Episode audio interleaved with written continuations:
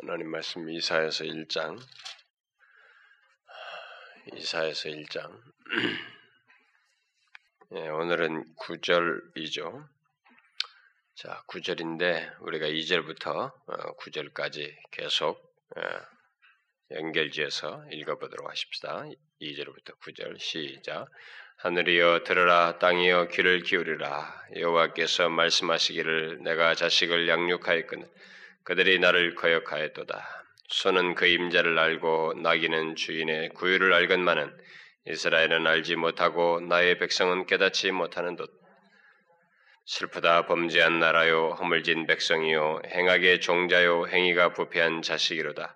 그들이 여호와를 버리고 이스라엘의 거룩한 자를 만홀히 여겨 멀리하고 물러갔도다. 너희가 어찌하여 매를 더 맞으려고 더욱 더욱 폐역하느냐? 온 머리는 병들었고 온 마음은 피곤하였으며 발바닥에서 머리까지 성한 곳이 없어 성한 것과 터진 것과 새로 맞은 흔적뿐이었니 그것을 짜며 싸매며 기름으로 유하게 함을 받지 못하였도다.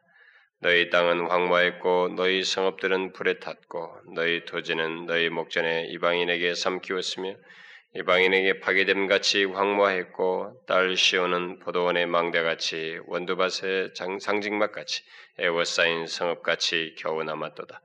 만군의 여호와께서 우리를 위하여 조금 남겨두지 아니셨다면 우리가 소돔 같고 고모라 같았으리로다. 만군의 여호와께서 우리를 위하여 조금 남겨두지 아니하셨다면 우리가 소돔 같고 고모라 같았었으리로다. 자, 우리가 그 이사야서 1장 2절부터 어, 지난 시간에 살펴본 이 8절까지 어, 몇 차례에 걸쳐서 살펴보면서 우리는 죄가 참 얼마나 파괴적인지 지난 시간에 살폈던 내용을 보면은 땅과 성읍과 토지를 황무하게 하고 그야말로 우리의 삶의 터전, 우리 자신들의 인격과 그다음에 사회의 위에서부터 아래까지 모든 계층의 사람들을 이렇게 어, 음, 멍들게 하고 어, 더욱 병들게 하고 어, 상하게 하는 그런 것을 넘어서서 우리 삶의 터전까지 다 황무하게 하고 마치 망대와 상징망만 오두막만 남겨둘 정도로 이게 죄가 파괴적이다. 그래서 궁극적으로는 죽음을 넘어서까지도 죄라는 것은 죽음도 가져오고 죽음에까지 그리고 그 죽음 이후까지 곧 영원한 사망까지 내몰고 갈 정도로 이 죄는 파괴적이다라는 것을 우리가 지난 시간에 살펴봤죠. 그렇게 계속적으로 죄로 인한 파괴를 어, 서술하게 된 이사야가 오늘 본문에서 이렇게 전환을 가져오는데 이 전환은 오늘 본문의 이 구절을 읽은 이 내용의 전환은 이제 그야말로 복음의 그 진수를 이렇게 조금 이렇게 예, 맛보게 하는 그런 내용이라고 볼 수가 있는데 아, 성경에서 이 진리로 가는 데 구절로 가기까지 사실 2절부터 8장의 8절까지 이런 내용이 있음으로써 이 구절은 명확해집니다. 진리가 명확해지고 우리에게 어, 더 확고하죠. 제대로 그 의미 전달이 되죠. 그러니까 이제부터 8절까지 이런 그 우리의 실상을 정확하게 보지 못하는 보지 못하게 할때 특별히 인간에게는 이 죄로부터 자유할 수 없거든요. 심지어 하나님의 택한 백성이라 할지라도 이렇게까지 망가지는 일이 있기 때문에 이런 죄의 실상을 보지 않고서는 인간은 정말로 그 자기 자신이 그 구원의 그 은혜와 그 구원에서의 그 하나님과의 그 갖는 그 관계의 풍성함들을 향한 어떤 욕구라든가 그 필요를 잘 못 느껴요. 인간은 이상한 우리의 그 부패된 본성이 참 희한해요. 이렇게 대충 얼버무리면 얼버무리거나 이렇게 그냥 그 실상을 보지 않고 다 문제가 되는 것을 문제시 여기지 않고 그냥 잘한다고 놔둬버리면 어느 정도까지는 이게 기가 펴요, 이렇게. 그러나 이게 결국에 가서는 망해버려요. 곤두박질 쳐버려요, 인간은. 그게 이제 결국 죄의 실상이에요. 이제 그런 면에서 제가 이제 지난주 같은 경우에 심리학 같은 것을 얘기한 것입니다. 네, 심리학이 그런 면에서 파괴적이 다라는 거죠. 심리학은 죄라는 것을 안 다루려거든요. 무식 세계를 자꾸 얘기 운운하는 거거든요. 무식 세계. 나의 책임의 영역 밖에 있는 그 무식 세계를 건드려서 그걸 뭐 체면을 걸어서라도 그걸 꺼내가지고 치료를 하려고 하는데 이런 것들도 있고 여러 가지가 있는데 그래서 죄와 이런 회개를 통한 하나님의 신성한 역사를 심리학은 다 그 심리적인 치료를 통해서 다 대변해 버리기 때문에 결국은 반복음적인 돼 버린다는 거죠. 그래서 심리학적인 그래서 기독교 안에 이제 심리학이 들어옴으로써 결국은 아, 사람들이 이 복음이다라는 단어 안에다가 심리학적인 그 논리와 태도를 취하면서 복음적이다라는 말을 자꾸 써요. 저는 그게 아주 너무 놀라워요. 여러분들은 아마 그런 걸 거의 간파하지 못하지만은 저는 이렇게 많은 사람들이 이렇게 접촉하게 설교든 책이든 이런 거 있잖아요. 야 정말 어떻게 이럴 수가 있을까? 그러니까 심리학적인 시도를 하고 있는데 그래서 사람들을 막 자신을 사랑하게 하고 당신을 사랑해라 막 그러면서 자기의 모든 것을 자, 자기 자신의 어떤 정체성 회복이라고 하면서 자기를 사랑하도록 복음이라는 것은 자기를 사랑하도록 하는 것이냐 심리학적인 그 뿌리를 가지고 자꾸 하면서 그러면서 사람들이 확 기분이 좋아요. 이게 바로 복음의 능력이다.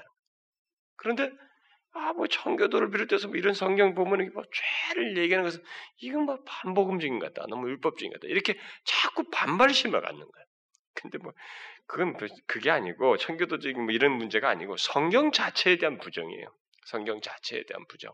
자꾸 할 말 없으니까 이제 그런 식으로 사람을 이렇게 나누는 것밖에 안 되는데 그게 아니고 심리학은 죄를 못 다뤄요.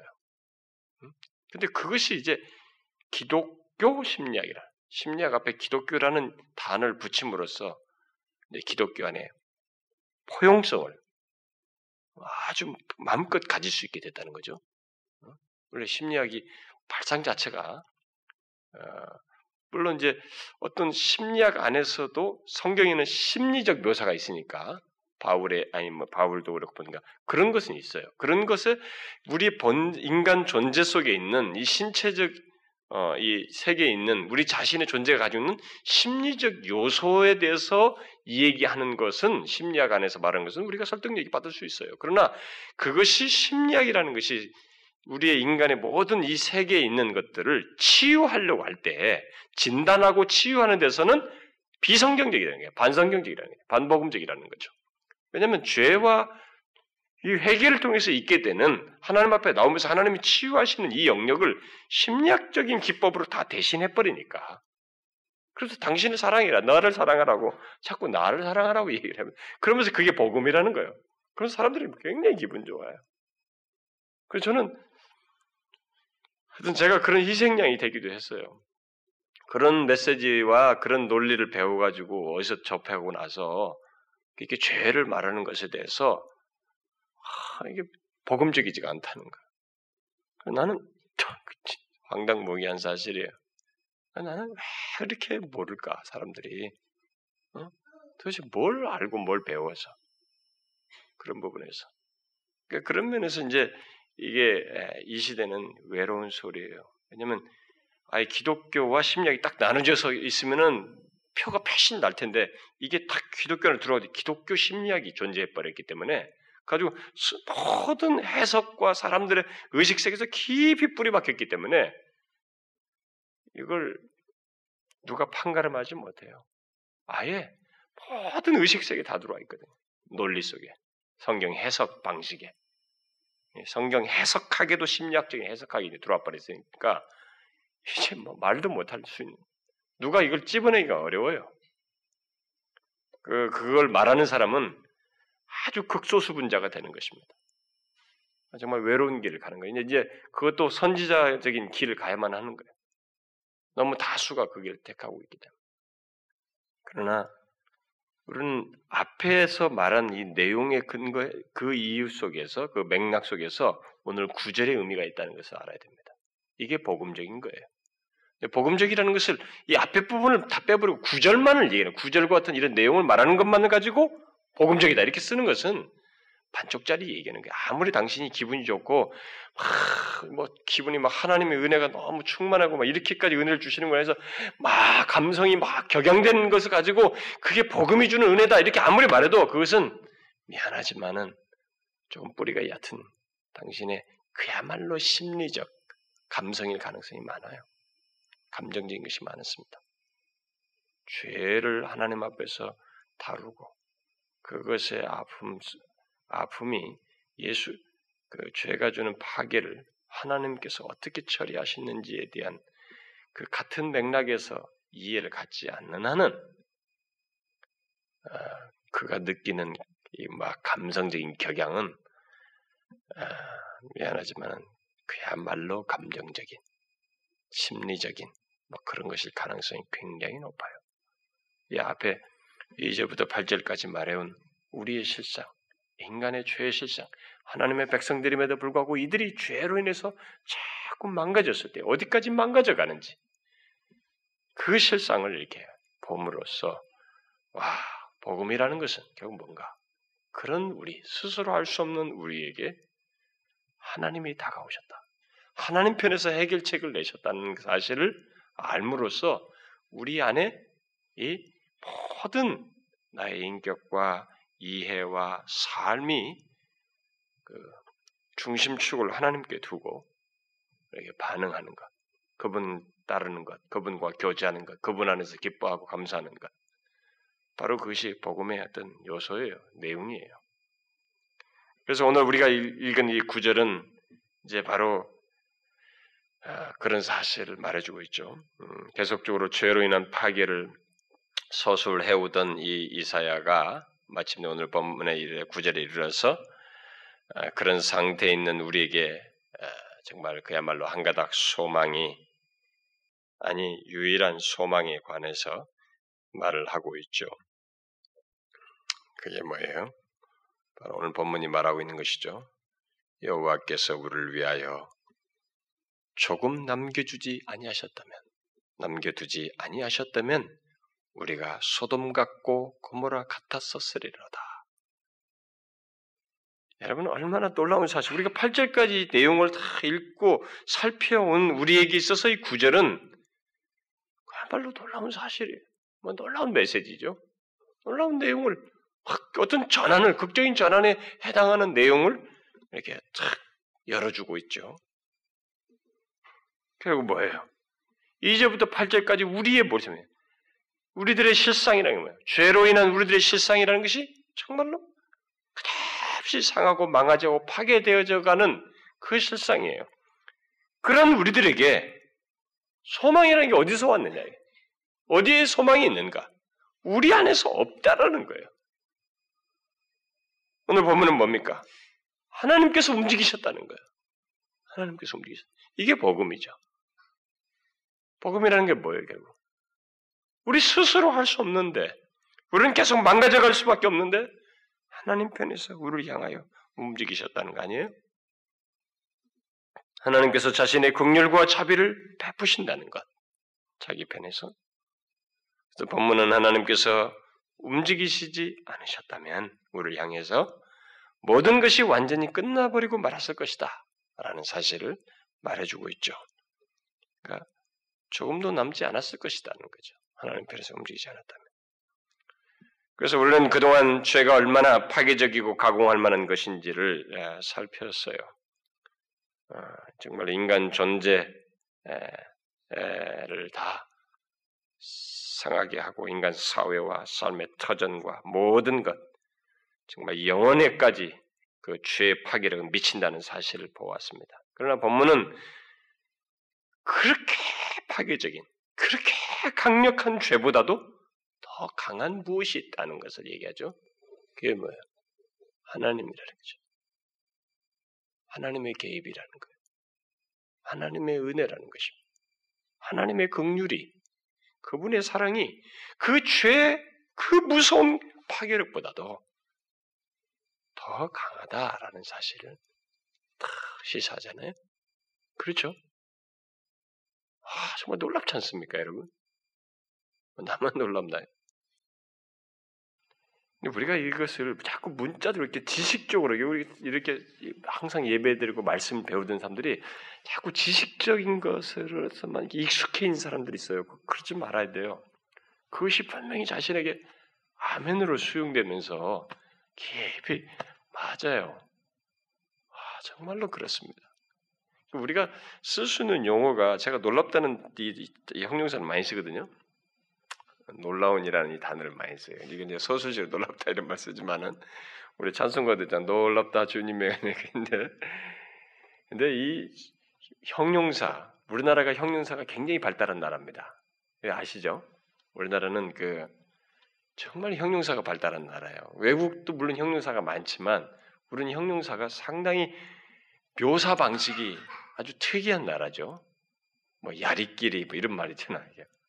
뭐 두리티티 뭐 이런 말인데 뭐 이렇게 어, 푸릇푸릇 뭐 한다든가 이렇게 하여튼 형용사 묘사가 우리는 그 중간 지점을 아주 잘 묘사하는 그 묘사들이 있어요. 이게 외국 가서 살아보면 이제 아 한국의 형용사가 참 아름답구나라는 걸 느껴요. 근데 그렇게 많은 형용사를 가지고 하나님을 이렇게 어떤 역사랑 이런 묘사해도 너무 제한돼 있어요. 정말 이런 하나님의 역사를 묘사할 만한 단어들이 적절하지가 않아요. 단지 우리가 그런 표현 속에서 깊이 공감할 뿐이에요. 제가 그래서 여러분들도 놀랍냐라고 할 때는 그런 공감이 여러분들이 있느냐는 걸 제가 묻는 겁니다. 그렇잖아요. 우리는 2절부터 8절까지 봤잖아요. 죄가 이렇게 파괴적인가? 정말로 지독하단 말이지. 우리가 그런 걸 로마서도 보잖아요. 로마서도 막 1장 어? 뒷부분부터 시작해가지고 후반부부터 시작해가지고 막 어? 3장 20절 전까지 가면 죄가 얼마나 지독합니까? 그 뒤에 가서 6장 7장에 가서도 7장에 가서도 죄가 얼마나 지독한지를 보잖아요. 그런데 그 뒤로 다 그런 것 이후에 뒤이어진 서술들이 다 뭡니까? 그러나 하면서 다 뭐예요? 어? 3장 21절 이하도 다 뭡니까? 어? 20절 그러나 시작하면서 뭘로 해요? 하나님의 의가 나타났다. 하나님이 개입해야 돼. 하나님의 개입하니 이 죄가 다 부서져 버린 거예요. 그렇게 강력하고 파괴적이었지만은 누구도 거기서 건져낼 수 없고 살아날 수 없는 벗어날 수 없지만은 하나님의 의가 나타나서 결국 하나님의 개입으로 말미암아서 그 죄는 위축되는 거예요. 이기지를 못하는 것입니다. 로마서 7장에서도 그 마지막에 오라 권고하다 뭐, 이 사막의 몸에서 이렇게 이런 통 한탄을 하는 이죄 그런 것을 이 얘기하고 나서 8장 탁 1절로 넘어서 뭐예요? 뭐예요? 예수 그리스도 아닌 자에게는 정죄함이 없다. 그 문맥상으로는 그러나가 들어가는 맞죠. 그게 뭡니까? 하나님 그런 모든 파괴적인 죄보다도 더욱 강한 분이 바로 하나님이시다. 그걸 지금 얘기하는 거죠. 그의 은혜, 그의 자비와 극률과 그의 능력과 지혜가 죄보다 더 강력하고 그 죄의 간계함과 그 교묘함보다 하나님의 지혜가 더 무궁하고 더 완전하다는 사실을 결국 시사하는 거죠. 결국 이 구절은 그런 면에서 우리가 흐름에서 볼 때 그야말로 아 복음이라는 것이 이런 것이구나라는 것을 이제 굿뉴스를 그, 가스펠이라고 할 때 우리가 말이야 정말 복음이다라고 할 때는 복음이 복음이려면 그게 감탄사가 불러일으켜질 정도로 와 정말 뭔가 이, 이 어둠 가운데서 비치는 빛과 같아야 되지 않겠어요? 그런데 사람들은 이런 죄의 실상이라든가 자기가 건진받아야 할 그 상태 같은 것은 이해가 없는데 복음이라는 걸 자꾸 얘기해요. 편안하고 좋은 거. 응? 쉬운 것들을 자꾸 얘기하려고 그래요. 그래서 그냥 심리학적인 것이 잘 안 먹히는 거예요. 제가 볼 때 앞으로 더 먹힐 거예요. 그리고 그것은 아니 배교를 일으키는 수단도 될 수 있을 거예요. 교회 안에 들어와서 그 방법 방편 중에 하나가 될 수도 있을 거예요. 저는 성경을 심리학적으로 해석하는 것은 굉장히 성경에 심리학이 있어요. 그렇게 말할 수 있습니다. 심리학에 해당하는 어떤 내용이 있지만 심리학적으로 성경을 해석하는 것은 굉장히 위험하다고 믿습니다. 복음. 복음은 바로 이런 내용 속에서 주어지는 것이라는 것을 우리가 보게 되죠. 그래서 인간에게 사실 오늘 이 구절같이 그렇게 죄악 가운데 끝없이 멸망할 수밖에 없고 죄가 주는 끝을까지 이르러 수밖에 없는 그런 인간에게 하나님의 개입하신다. 스스로 할 수 없는 우리에게 하나님의 개입하신다는 것만큼 귀한 소식이 없죠. 그래서 성경은 항상 이 같은 극적인 내용, 이, 이 복음이 아, 결국 항상 어떤 이 내용의 중심에 딱 있죠. 여러분 성경은 어디를 보면 구약까지도 마찬가지예요. 하나님이 이게 개입하시는 거기서 보면은 소망이 아, 정말 복음의 그 여명을 보게 되는 거죠. 그래서 결국 성경에는 항상 극적인 내용이 있습니다. 극적인 전환이 있어요. 여러분이 잘 보시면 구약에도 모든 침울한 내용 속에서 보면 거기에 극적인 전환이 있어요.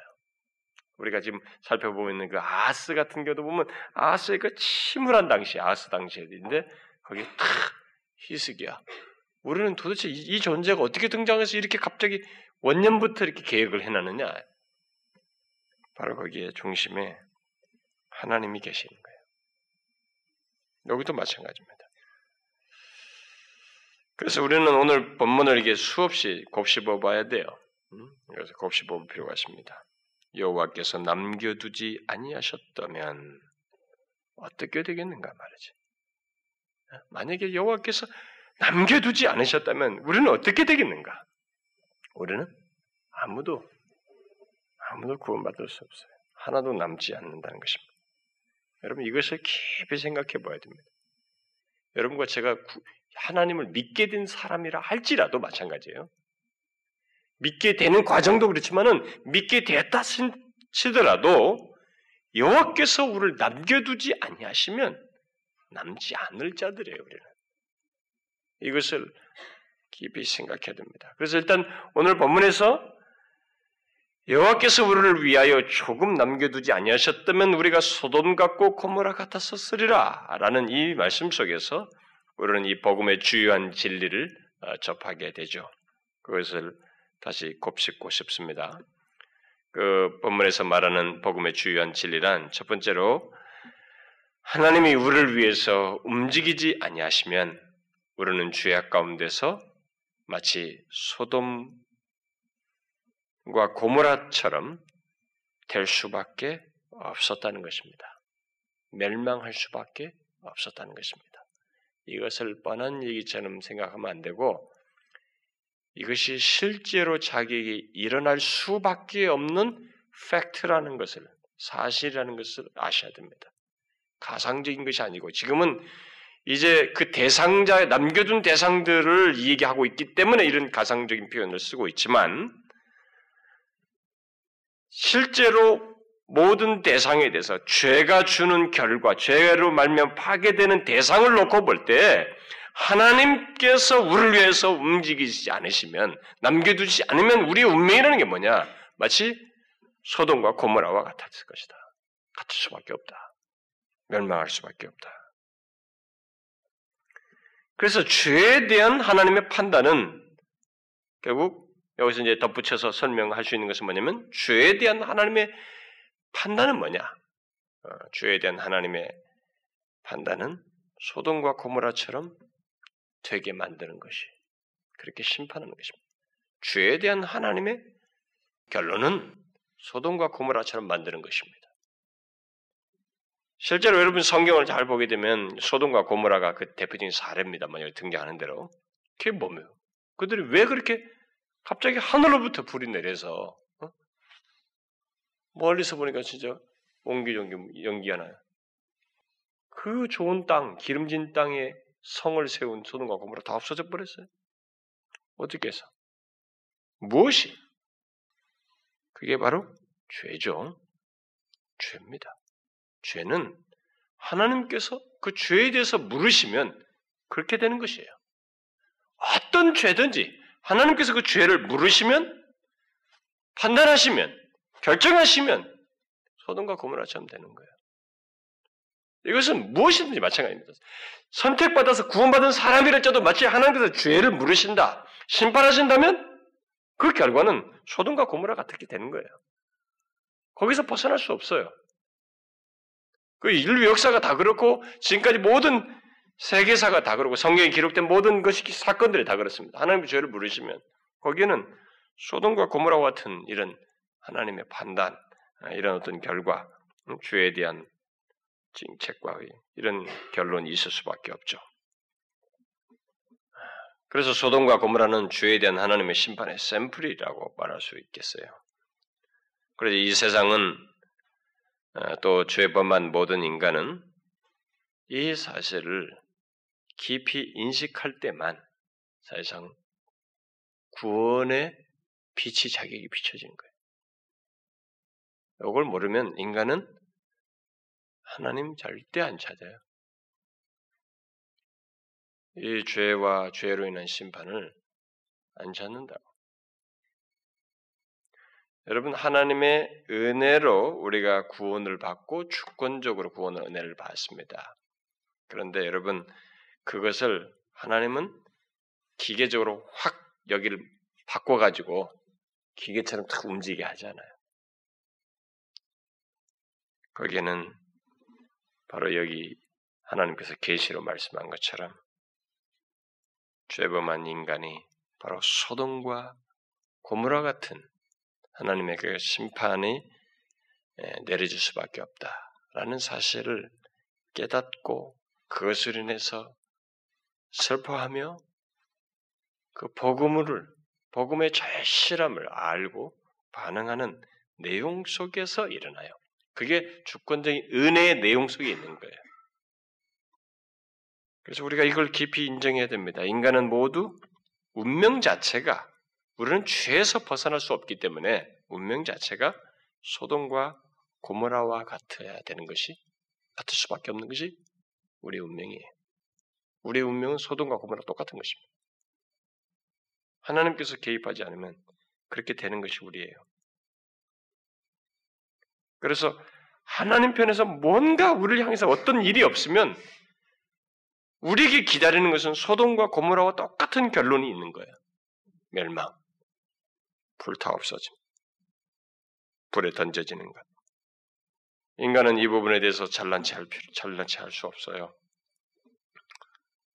어, 자신들이 뭐가 있어서 뭐 어, 자신은 이런 소돔과 고모라 같은 문명이 되지 않을 거라고 아무리 반박을 하고 또 하나님이 왜 그렇게 만들었냐 어쩌고 저쩌고 떠들어봐야 그것은 더 죄만 가중시키는 거예요. 여기에 정말 숯불을 더 얻는 것밖에 더 되지 않습니다. 그건 자신이 이런 운명이 있다는 것, 자신이 죄 가운데 있는 죄를 범한 자로서 이럴 수밖에 없다는 것을 인정치 않는 또 다른 어, 태도에 불과한 것입니다. 인간은 하나님 편에서 은혜로 다가오, 다가오실 때만 어떤 소망을 갖게 되고 어, 생명의 기운을 어, 가질 수 있어요. 그래서 하나님께서 우리에게 다가오시지 않으면 희망이 없는 존재입니다. 어, 정말로 그래요. 오늘 본문은 바로 그 사실을 말하고 있습니다. 여러분들은 이 사실을 아십니까? 저는 이 부분에 대해서 참 많이 그동안 얘기를 했었습니다만은 어떠세요? 여러분들은 이 사실을 깊이 아, 인정하십니까? 복음은 바로 이런 내용을 내포해요. 꼭 알아야 됩니다. 복음은 바로 이런 인정을 내포하는 것입니다. 깊은 인정을 내포해요. 무조건 좋은 소리 하는 것이 아닙니다. 어떤 사람의 말대로 참 별책도 다 했어요. 그러니까 참 미국 사람들도 참 그 그렇게 인간을 만족시키려고 하는지 모르겠는데, 근데 그게 이제 심리학적인 접근이라든가 긍정적인 뭐 긍정적 사고 방식 이런 사람들이 다 취하는 태도예요. 근데 어떤 사람들이 그런 표현을 하죠. 하나님은 인간의 구원을 위해서 재롱을 떠시는 아버지라는 거예요. 미친다는 거야. 어, 우리를 사랑해서 막 미치려 가지고 우리 앞에서 재롱 떤다는 거야. 그런 식의 표현을 잘 써요. 근데 좋아요. 나는 뭐그 하나님이 그토록 우리를 사랑한다는 것에 대해서는 나는 깊이 공감합니다. 그런데 논지 자체와 문맥이 마치 하나님이 우리의 구원을 해서 내 앞에 재롱 뜨는 아버지라는 표현을 쓰면서 마치 그냥 살살살 기는 거예요. 너무 웃기잖아요. 그러니까 그런 사람들은 자신들이 어떤 상태로부터 구원받는 이해가 없으니까 그래서 하나님이 그렇게 좋은 소리만 해주는 것으로 알기 때문에 이 복음의 가치를 사실 몰라요. 그래서 그런 사람들은 논지에는 우리가 그 하나님의 재롱을 받아주기만 하면 모든 것이 잘 된다는 것입니다. 예, 구원은 바로 그런 것이다는 거예요. 그렇게 값싼 복음으로 얘기해요. 아닙니다. 우리는 먼저 하나님이 우리를 위해서 무엇인가를 하지 않으셨다면 소돔과 고모라처럼 멸망할 수밖에 없는 자인 것을 깊이 알아야 돼요. 그 죄의 파괴와 죄로 인해서 그럴 운명이라는 것을 깊이 알아야 됩니다. 우리는 하나님께서 아니 우리는 하나님께 뭐 이래 주십시오 저래 주십시오 요구할 수 있는 자들이 아니죠. 무엇을 요구할 수 있는 그런 자격을 가지고 있지 않습니다. 또 하나님께 하나님께서 당연히 우리를 위해서 무엇인가를 하시고 또 구원하셔야 할 아, 그런 분으로 생각해서도 안 되죠. 우리는 하나님께서 우리에게 뭐 마땅히 이래 하셔야 된다 이렇게 말할 수 없어요. 오히려 우리는 베드로처럼 나를 떠나소서 나는 죄인입니다. 또 세리처럼 불쌍히 여기소서 나는 죄인입니다. 라고 해야 할 사람들이죠. 하나님이 나를 남겨두지 아니하시면 나는 가망 없는 자요 멸망 없는 자입니다. 소돔과 고모라처럼 불 가운데 던져질 자입니다. 그런 나를 불쌍히 여기시옵소서. 이것이 복음의 내용이에요, 여러분. 이런 사실을 복음은 내포하는 것입니다. 저는 이 시대가 분명히 배교의 시대로 가고 있고 거기에 전말에 확실히 그 농후해요. 물론 여러분 시기적으로 그렇잖아요. 포스트 모더니즘이라고 하는 것이 벌써 이 세상 사람들의 정신 세계 속에 포스트 모더니즘의 이 사고 체계가 들어온 것은 벌써 배교할 수 있는 틀을 마련했어요. 종교다원주의 같은 것이 태동하고 심지어 이제 그런 것은 너무 노골적인데 노골적인데도 어필이 크게 되고 있단 말이에요. 신학적으로든 어떤 그것은 제가 이미 많이 말했습니다. 근데 그것은 그래도 어느 정도 성경과 진리를 아는 사람들이면 분별이 돼요.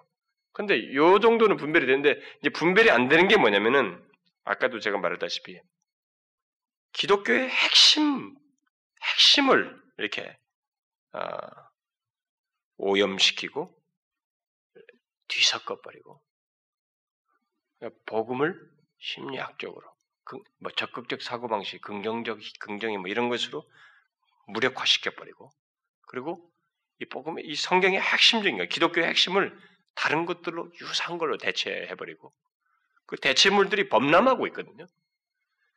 그리고 이 대용품들의 사람들이 도취돼 있어요. 굉장히 좋아합니다. 갈수록 더해요. 나는 오늘 예수 밖에 있는 사람들 중에 예수를 안 믿는 사람들에게 복음 전하는 것은 그 사람들이 처음 예수는 이렇게 믿는 것입니다라고 그들이 정말 그 예수를 소개해서 예수님을 믿고 아, 그것이 자신의 삶의 의미를 받고 그들이 바른 진리를 처음부터 이렇게 제대로 배우면 그 사람들은 오히려 소망이 있는 것 같아요. 근데 예수를 지금 믿고 있는 사람들에게 진실로 예수를 믿도록 참 진리 안에서 복음의 그 균형을 가지고 바른 이해를 가지고 주님을 믿도록 소개할 때는 이 사람들이 오히려 싫어해요. 거부 반응이 이렇게. 그게 바로 이 시대의 중요한 증거 증상 중에 하나인데 그게 바로 어떤 증상이냐면 배교의 증상이에요, 여러분. 우리는 시대적 흐름이라고 생각하는데 그냥 우리 시대의 흐름이니까 여기 다 문화처럼 이렇게 흘러가고 있으니까 그렇다고 생각하는데 그렇지 않아요, 여러분. 이것은 배교 시대를 반영하는 것입니다. 더 농후해질 거예요, 앞으로. 더 농후해질 것입니다. 수많은 대용품들이 있어요. 그래서 그런 것들에 도취되고 그런 대용품들 때문에 사람들이 자신들이 죄인인 것을 알지 못해요. 그래서 회개에 절실한 필요도 못 느껴요. 뭐 회개란 단어, 죄를 구한다는 말을 들어봐야 그게 뭔가 잘못된 거 없나? 그래서 사건을 큰 양심에 갇히게 될 만한 큰 사건을 떠올려서 몇 마디 잘못했다고 말하는 것 정도예요. 성령께서 죄로 죄에 대한 우리에게 자각을 주게 하셔서 그것이 어, 우리에게 깊은 통해와 회개를 진실한 회개를 하고 그것이 삶에서까지 회개의 열매를 맺는 데까지 가는 이런 것들은 이제 많이 옛 얘기가 돼버렸어요. 그만큼 우리가 배교 시대에 와 있는 거예요. 근데 다수가 그런 걸 좋아해요. 제가 오늘 또 어떤 뭘 읽었는데, 어, 아, 뭐 저보고 어저께 어떤 사람이 그 최근 미국의 그 예, 기독교 출판계 통책을 이렇게 선전하는 잡지책 전체가 책 선전하는 책에 신간 소개한 책을 누가 어, 미국에서 왔는지 어디 뭐 출입국 사무소에서 배달된 거라면서 저한테 주어가지고 거기 읽어봤는데 조엘 오스틴 얘기를 했습니다. 그 조엘 오스틴 얘기가 거기도 뭐 신간이 많이 나와요. 긍정의 힘. 어, 미국의 가장 영향력 있는 목사, 가장 큰 교회 목사, 미국에서 가장 큰 교회 목사. 그런 사람이 영향을 미친다는 거예요. 제가 볼 때 그 영향권은 배교로 갈 위험이 굉장히 높은 영향권이에요. 왜냐하면 죄를 자기는 별로 죄 같은 거 자는 설교 안 하고 싶다. 아, 자기가 노골적으로 그 인터뷰에서 말을 하고 그러니까 적극적인 거죠. 적극적 사고 방식이 하나님의 대응품이 되고 있거든요. 그러니까 옛날에는 하나님 대응품이 이게 우상 형상화돼 있고 뭔가 싹 이게 돼 있어요. 근데 그런 것이니까 딱 구분이 됐는데 이제는 기독교의 옷을 입고 들어왔단 말이에요. 기독교 옷을 입고 들어온 사고 방식이에요. 심리학 같은 체계를 가지고 온다든가 이렇게 긍정, 정경적인 사고 방식, 긍정의 힘, 뭐 이런 논리로 들어오기 때문에 사람들이 분별을 못 하는 거예요. 그 대형품 안에서 만족을 하는 것입니다. 그러니 진정한 회개 같은 거 모르죠. 제가 다음에 그 인터뷰 기사 좀 읽어줄게요. 너무 충격적이었어요. 그래서 이런 사실을 놓고 볼 때, 음, 오늘 본문도 이제 시사하지만은 정말로 주께서 무엇인가를 하지 않는다면 소돔과 고무라 같았으리라는 이 사실을 아, 사실 사람들이 죄를 알지 못함으로써 결국은 인정을 하지 않는 그래서 결국 반복음적인 자신들은 복음적이다. 너무 하나님 은혜가 좋아요. 굉장히 기분 좋다고 막 하지만은 결국 이 사실을 제대로 이해하지 못하는 반복음적인 태도를 취하게 된다는 것입니다. 죄에 대한 이해를 하고 바른 죄를 알고 회개를 하지 않기 때문에 오늘 본문 같은 것을 모르는 거죠.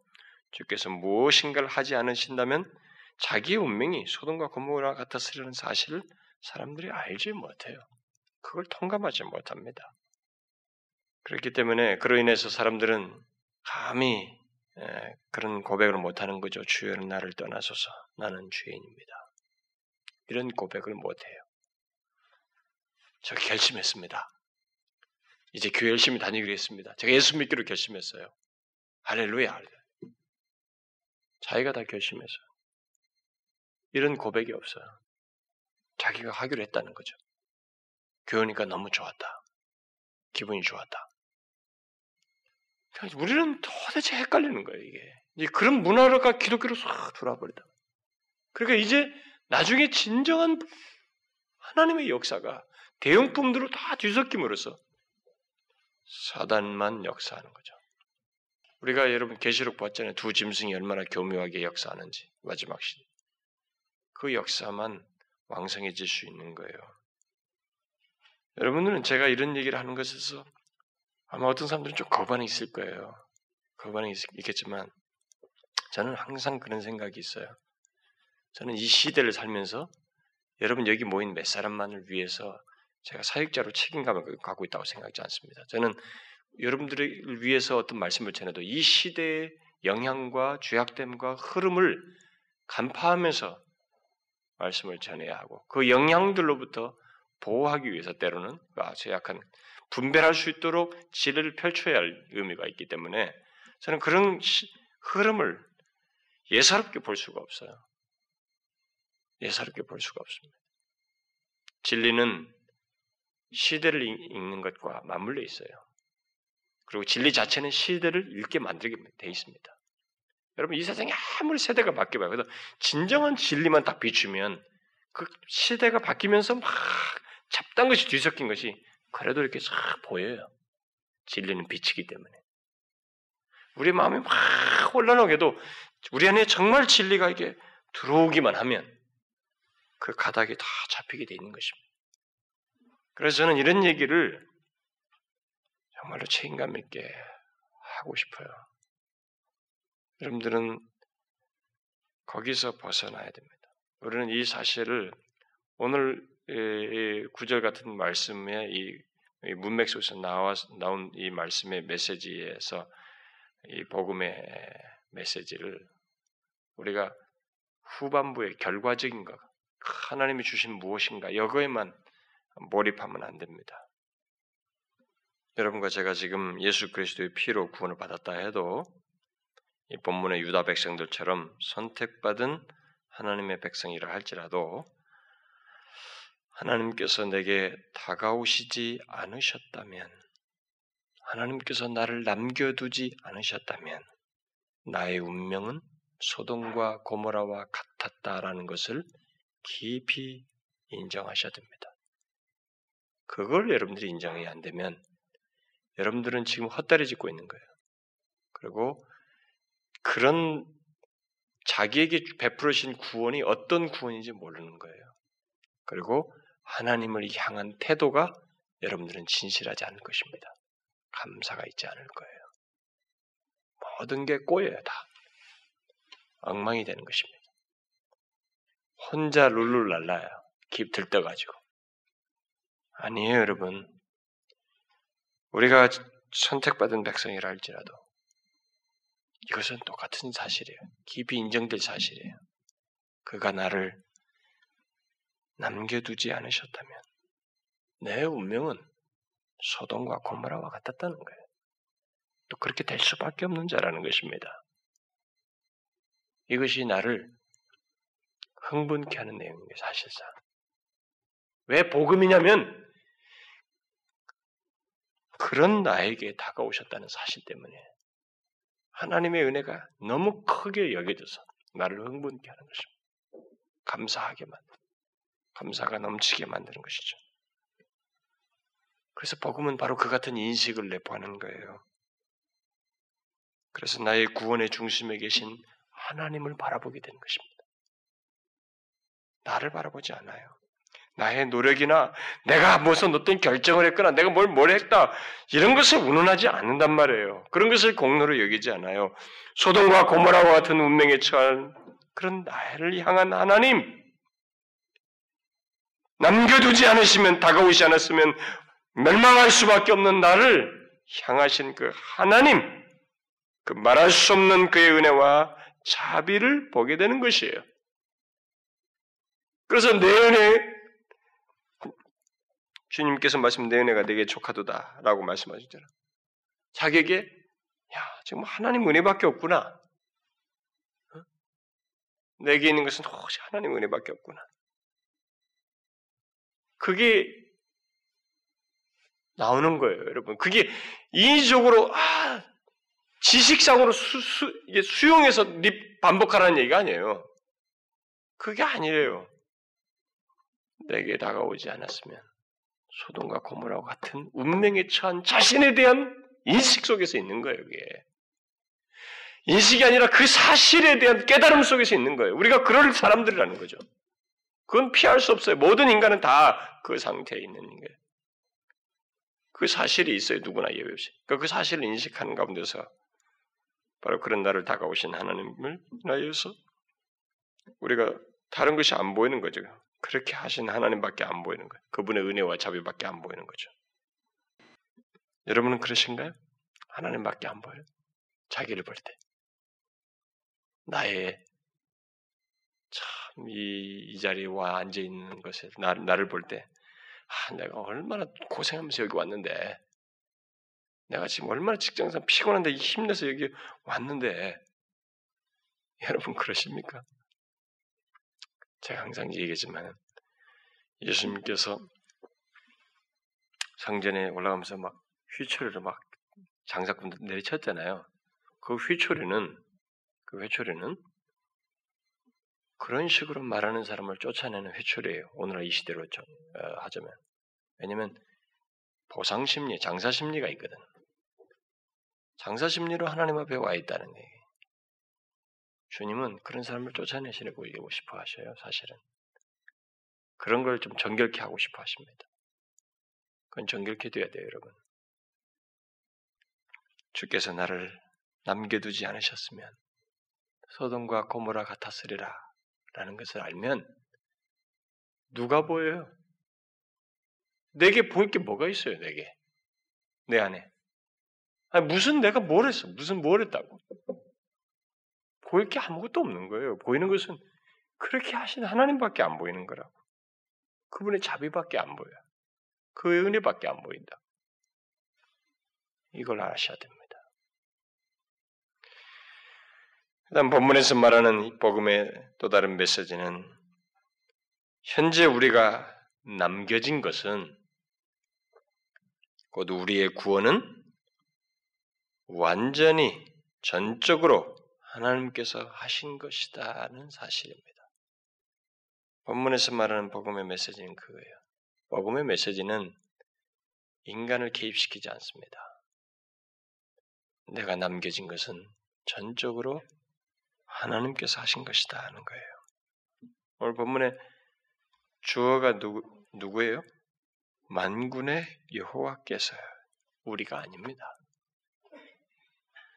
내가 남겨진 것, 내가 구원받게 된 것은 내가 스스로 무엇을 해서가 아니에요. 나의 운명은 내 죄로 말미암아 소돔과 고무라처럼 되는 것입니다.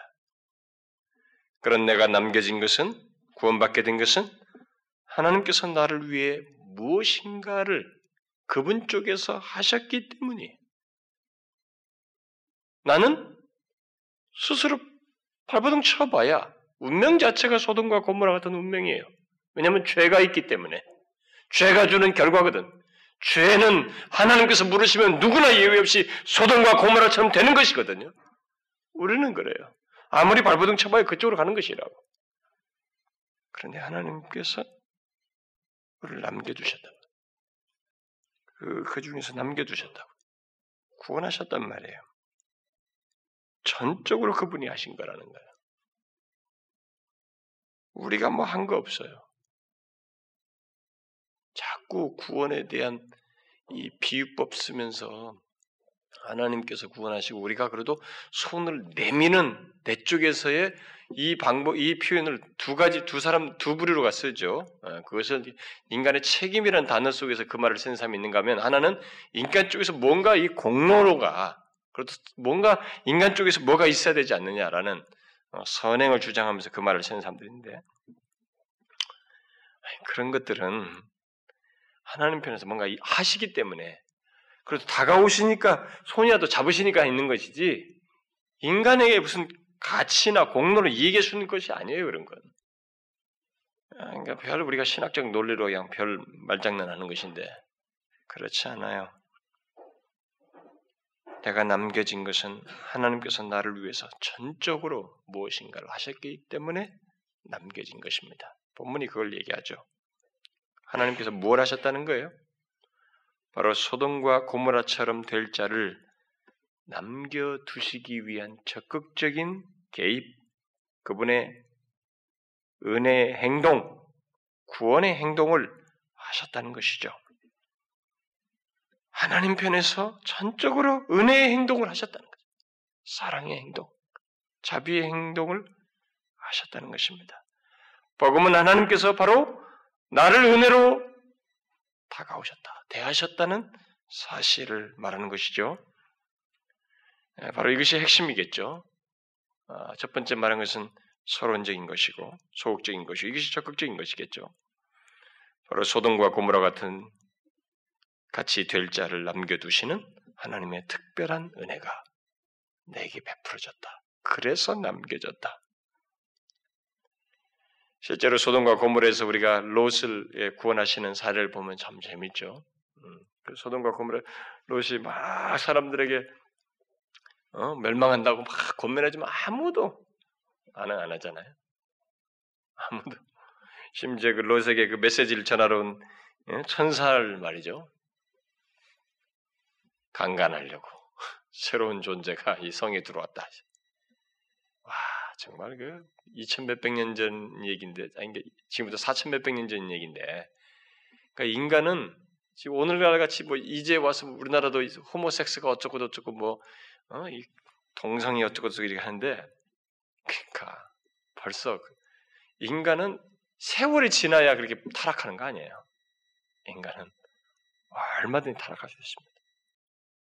옛날에도 그런 타락을 했고 아, 무섭죠. 천사에게 덤벼서 강간하겠다고 하니까 그것도 남자들이 호모섹스를 하겠다는 거예요. 뭐 자료에 가면은 동물 섹스도 있었다고 그래요. 와, 인간이 타락하면 죄에게 문드러지면 그렇게까지 가는 거예요. 죄가 얼마나 파괴되네. 우리가 이미 보았죠.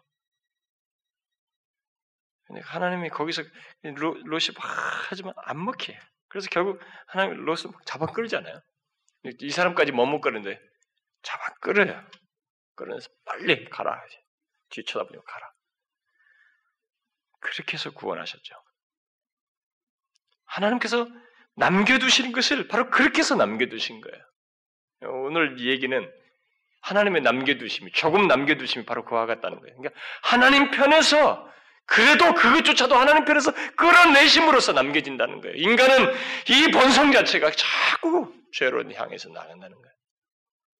그래서 심리학이 놓치는 게 뭐냐면 인간의 이 죄성이 깊은 거예요. 이 죄성의 깊음을 너무 약 말을 못해. 죄도 안 다루지만은 잘 안 다루지만 이 죄성을 안 다루. 그걸 겨우 무식 세계라고 해.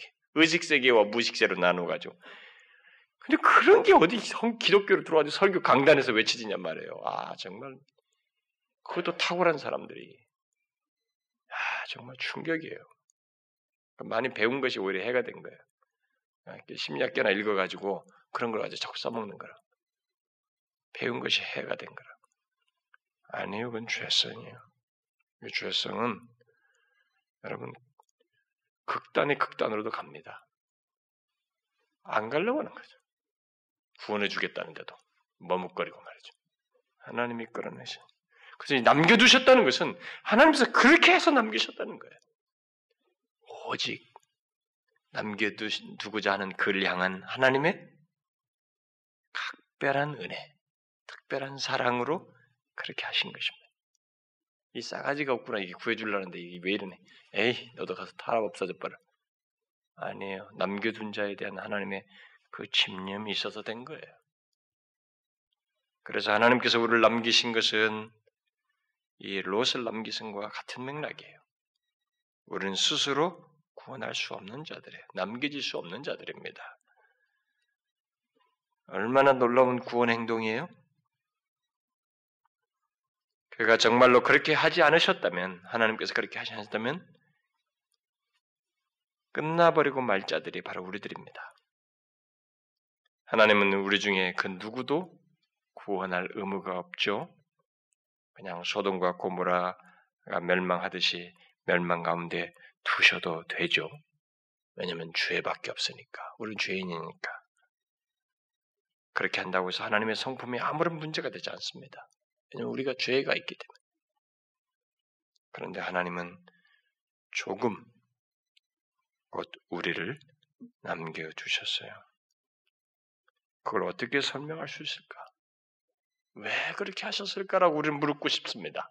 그렇죠? 어떻게 설명하겠어요? 우리는 왜라는 질문이 나옵니다. 여기서. 왜 그렇게 하셨을까? 왜 거기서 그냥 줘도 되는데 왜 나를 조금 남겨두셨을까? 왜 조금 남겨두셨냐 말이지. 대답이 뭐겠어요, 여러분? 그 대답을 뭘로 말할 수 있겠어요? 네? 그 대답을 뭘로 말할 수 있겠어요? 그것은 제가 예, 항상 그 성경 인용에서 축도할 때 예, 말하듯이 우리 주 예수 그리스도의 은혜와 하나님 아버지의 사랑 때문이라고밖에 말할 수 없습니다. 그렇죠? 달리 말할 수 없어요. 우리는 다른 것을 말할 수 없습니다. 하나님의 은혜와 사랑, 그의 은혜로우신 성품 때문이에요. 그의 사랑과 자비와 극률과 오래 참음과 우리들이 멸망하는 것보다 구원받기를 더 원하시고 기뻐하시는 그의 근원적인 마음이 그 답이라고 말할 수 있습니다. 복음은 궁극적으로 이런 내용을 말하는 것이죠. 하나님께서 멸망할 우리, 자격 없는 우리를 사랑하셔서 남겨두셨다는 거예요. 그게 유일한 설명이에요. 다른 단어를 붙여도 결국은 핵심으로 말하면 그렇게밖에 말 못해요. 왜 다른 사람들을 남기지 않으시고 롯만 남기셨을까? 그 두 딸과 함께 그 가족만 남겼을까? 왜 세상에 많은 사람들 중에 나를 남기셨을까? 나를 구원하셨을까? 그것을 나도 다른 사람과 똑같이 소돔과 고모라 같은 운명인데 뭘까 이게? 내가 특별해서 그건 아니잖아요. 하나님 편에서의 사랑. 그런데 그 사랑이 이해가 안 되는 거예요, 솔직히.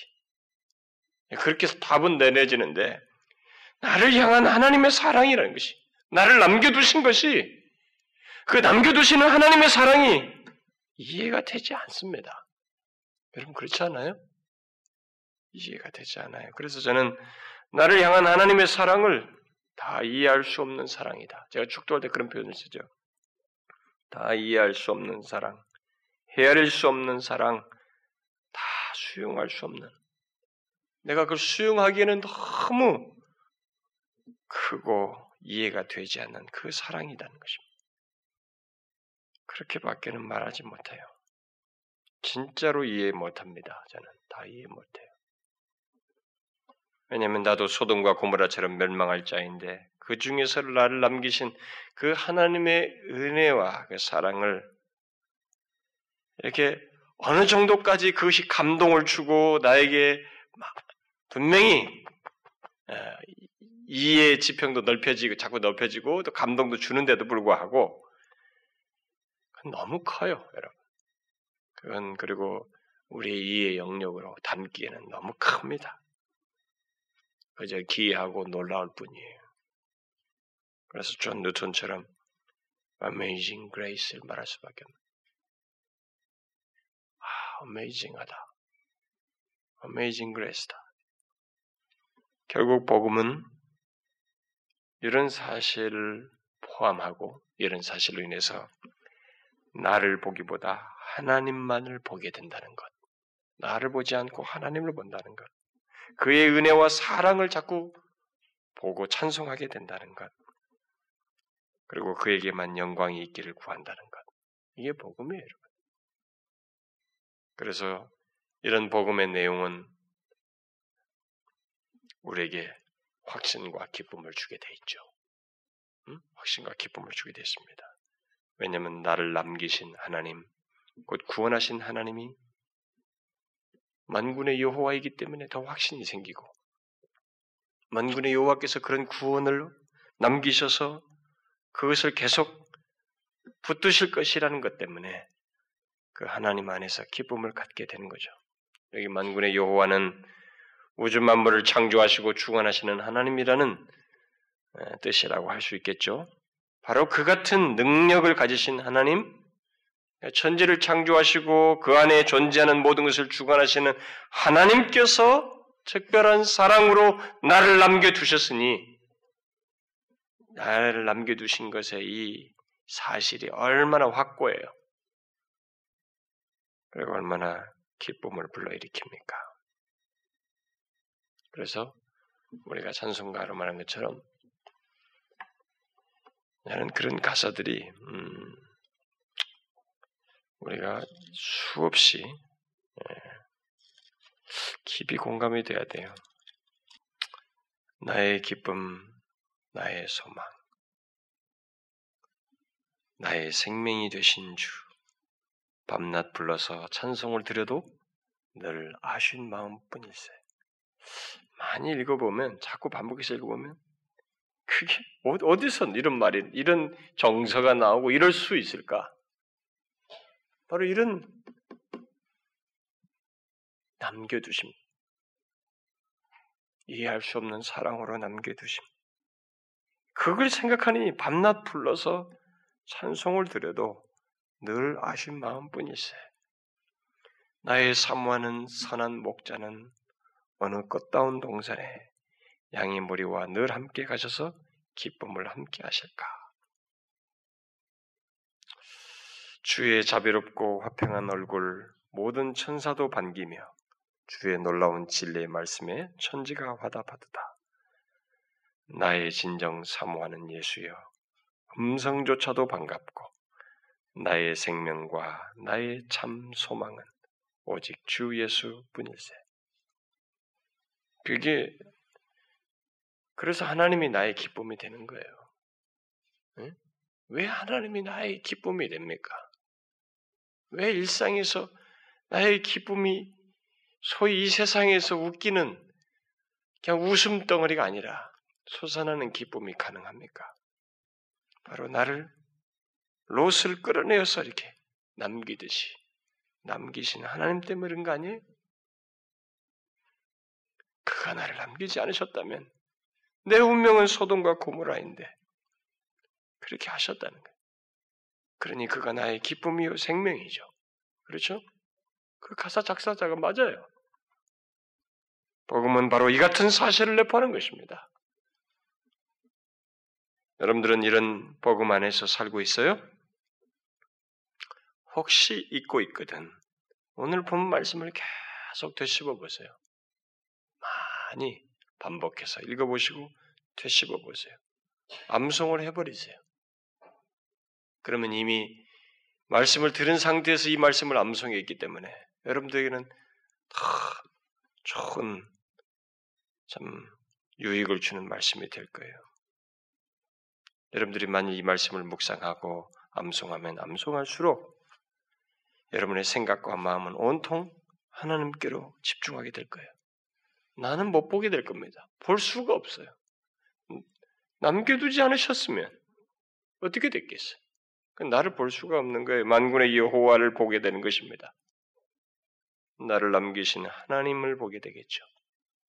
감사하게 되겠죠? 또 기쁨이 생길 겁니다. 이게 복음이에요. 복음의 두 축을 제가 얘기했습니다.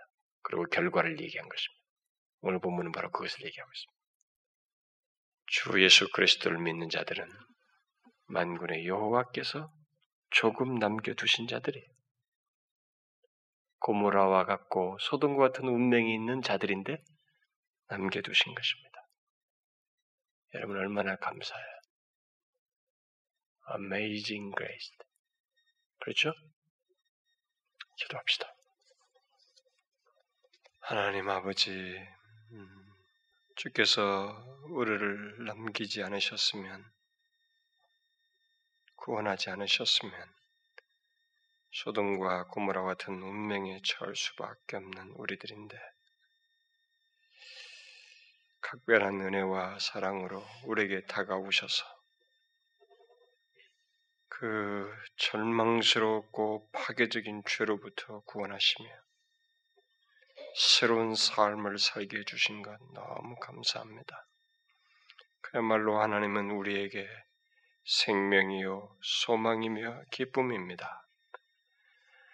모든 것이 하나님께로부터 온 것이어서 우리가 어떤 것도 자랑할 수 없으며 우리의 예배와 삶이 결코 내 중심적일 수가 없고 하나님이 우리의 중심에 계셔서